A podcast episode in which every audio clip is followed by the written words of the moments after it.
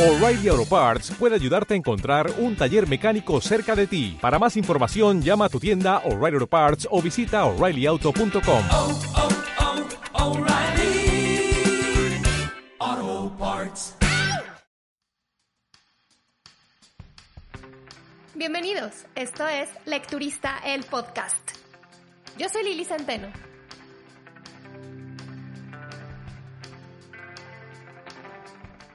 Hola, ¿cómo están? Gracias por acompañarme en el episodio número 83. Esta semana, específicamente el 19 de junio, o sea, mañana sábado, se conmemora el primer aniversario de la muerte de Carlos Ruiz Zafón, el escritor barcelonés que nos enamoró con su tetralogía del Cementerio de los Libros Olvidados, y este episodio es mi manera de homenajear a quien será por siempre mi escritor favorito. En el mes de abril, La ciudad de vapor fue mi lectura cumpleañera, este libro que se publica después de la muerte de Zafón, y hoy les voy a platicar de él. En la segunda parte del episodio vamos a recorrer los escenarios que caminaron Daniel Sempere y Fermín Romero de Torres en La sombra del viento. Pero antes, La ciudad de vapor.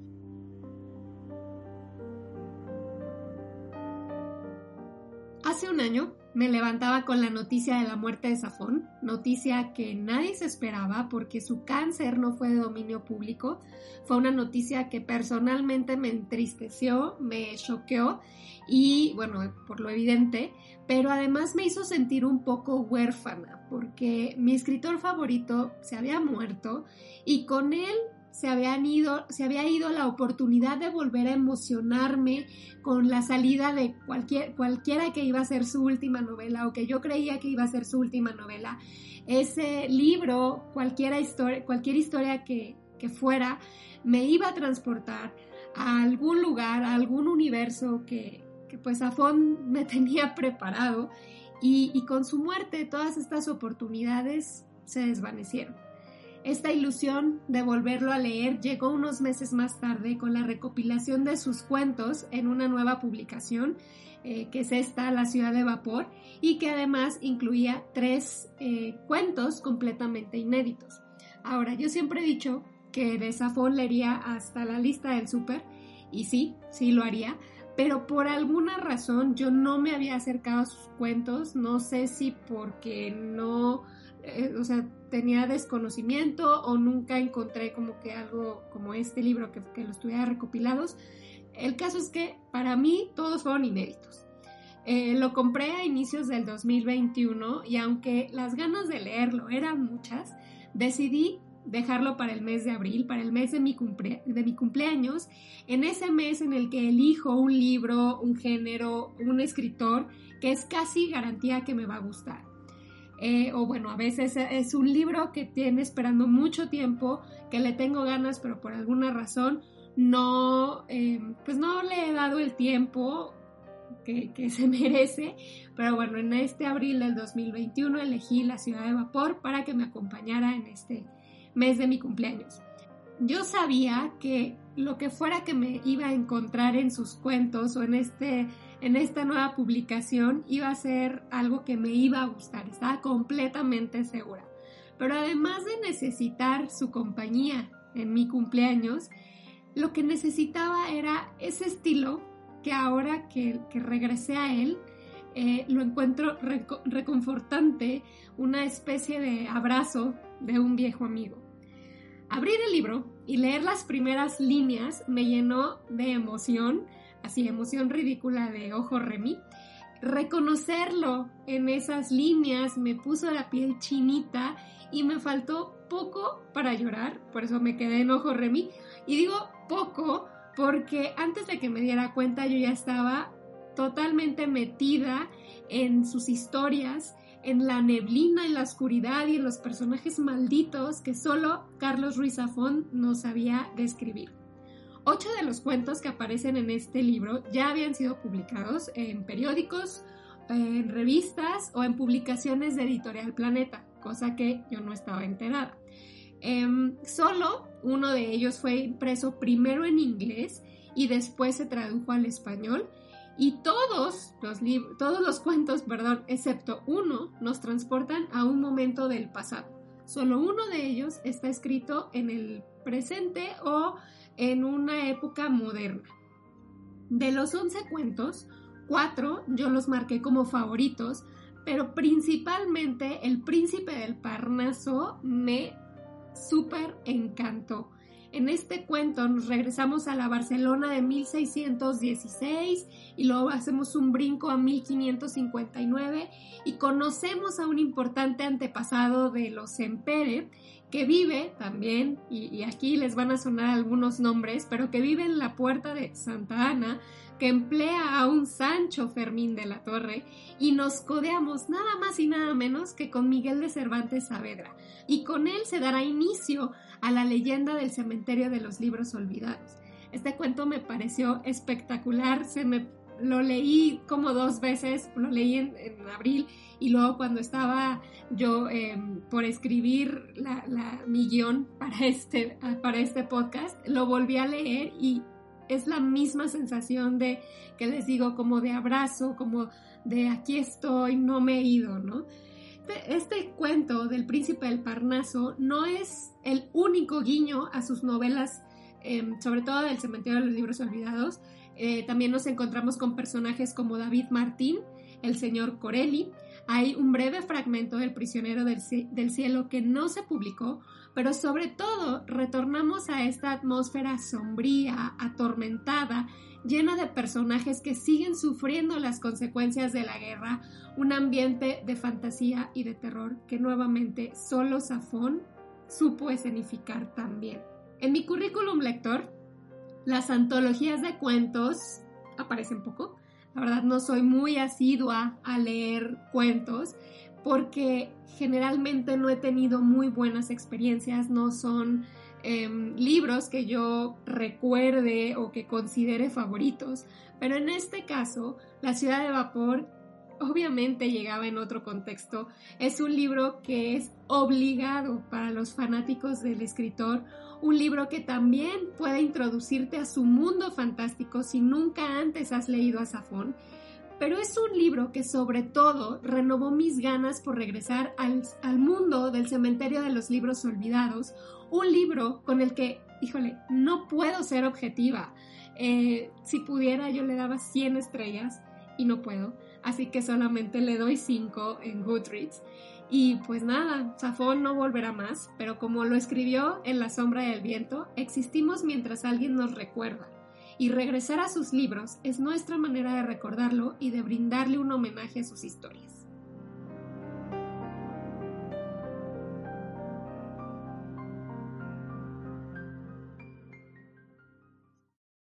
Barcelona necesitara mucha publicidad, pero sin duda La sombra del viento y sus continuaciones, así como también Marina, lo volvieron a poner en el ojo de muchos lectores, yo incluida. Y ahora que el mundo vuelve a abrirse un poco a la normalidad, que evidentemente todavía falta, sé que eh, muchos empiezan a viajar, sé que eh, hay ciudades que se empiezan a abrir al turismo, entonces decidí, ¿qué tal si nos vamos a Barcelona y caminamos los caminos de Daniel y Fermi?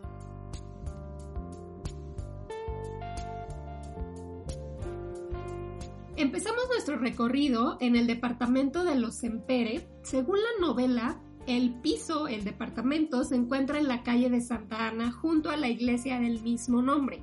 La pequeña iglesia queda dentro de una plazoleta rodeado de edificios, uno de los cuales podemos imaginar pertenecía a Daniel y a su padre. Y al salir a la calle de Santa Ana nos vemos rodeados de negocios de todos los rubros, Sabemos que en otro universo, en otra época, ahí estuvo Sempere e Hijos, la librería especializada de coleccionistas y libros usados, porque además, desde la ventana de Daniel, como él lo describe, podía observar el portal, el portal del ángel, que es la calle con la que topa Santa Ana. Así que miren bien para arriba e intenten adivinar cuál de todas esas ventanas le pertenecía a Daniel, Sempere y papá. Nuestra siguiente parada es la calle Arco del Teatro. A una, es una entrada que no existe, pero que podemos creer que ahí está, porque sería la entrada al cementerio de los libros olvidados, la librería laberíntica con la que todos soñamos desde que leímos este libro, el santuario dedicado a los libros que van cambiando de mano hasta perderse en el olvido, y a quien tiene la suerte de pertenecer a él se convierte en el protector de este secreto y el guardián de un libro para rescatarlo del olvido. Estoy segura de que después de leer La sombra del viento, ahora cada vez que ves una librería con diseño peculiar, o entre laberíntica o llena y atiborrada de libros, inmediatamente te transporta a las novelas de Safón. Y como todas las leyendas, muchas, eh, muchos lugares se han auto, autoproclamado inspiración del escritor. Y en Barcelona está la librería Canuda, eh, esta librería que antes se encontraba en el barrio gótico, pero que por las altas rentas en Barcelona se tuvo que mover de calle al barrio de La Gracia, cerca de la Sagrada Familia. Pero bueno, esta librería, cuando estaba en el barrio gótico, se dice, cuenta la leyenda, que fue la que inspiró al escritor para crear el cementerio de los libros olvidados. Pero Safón también vivió muchos años, los últimos años de su vida vivió en Los Ángeles y también tuvo su librería Inspiración, que también se proclamó eh, eh, la que le dio la idea del cementerio de los libros olvidados, y es de Acres Bookshop, que aunque ya cerró, sí era una de las favoritas del escritor.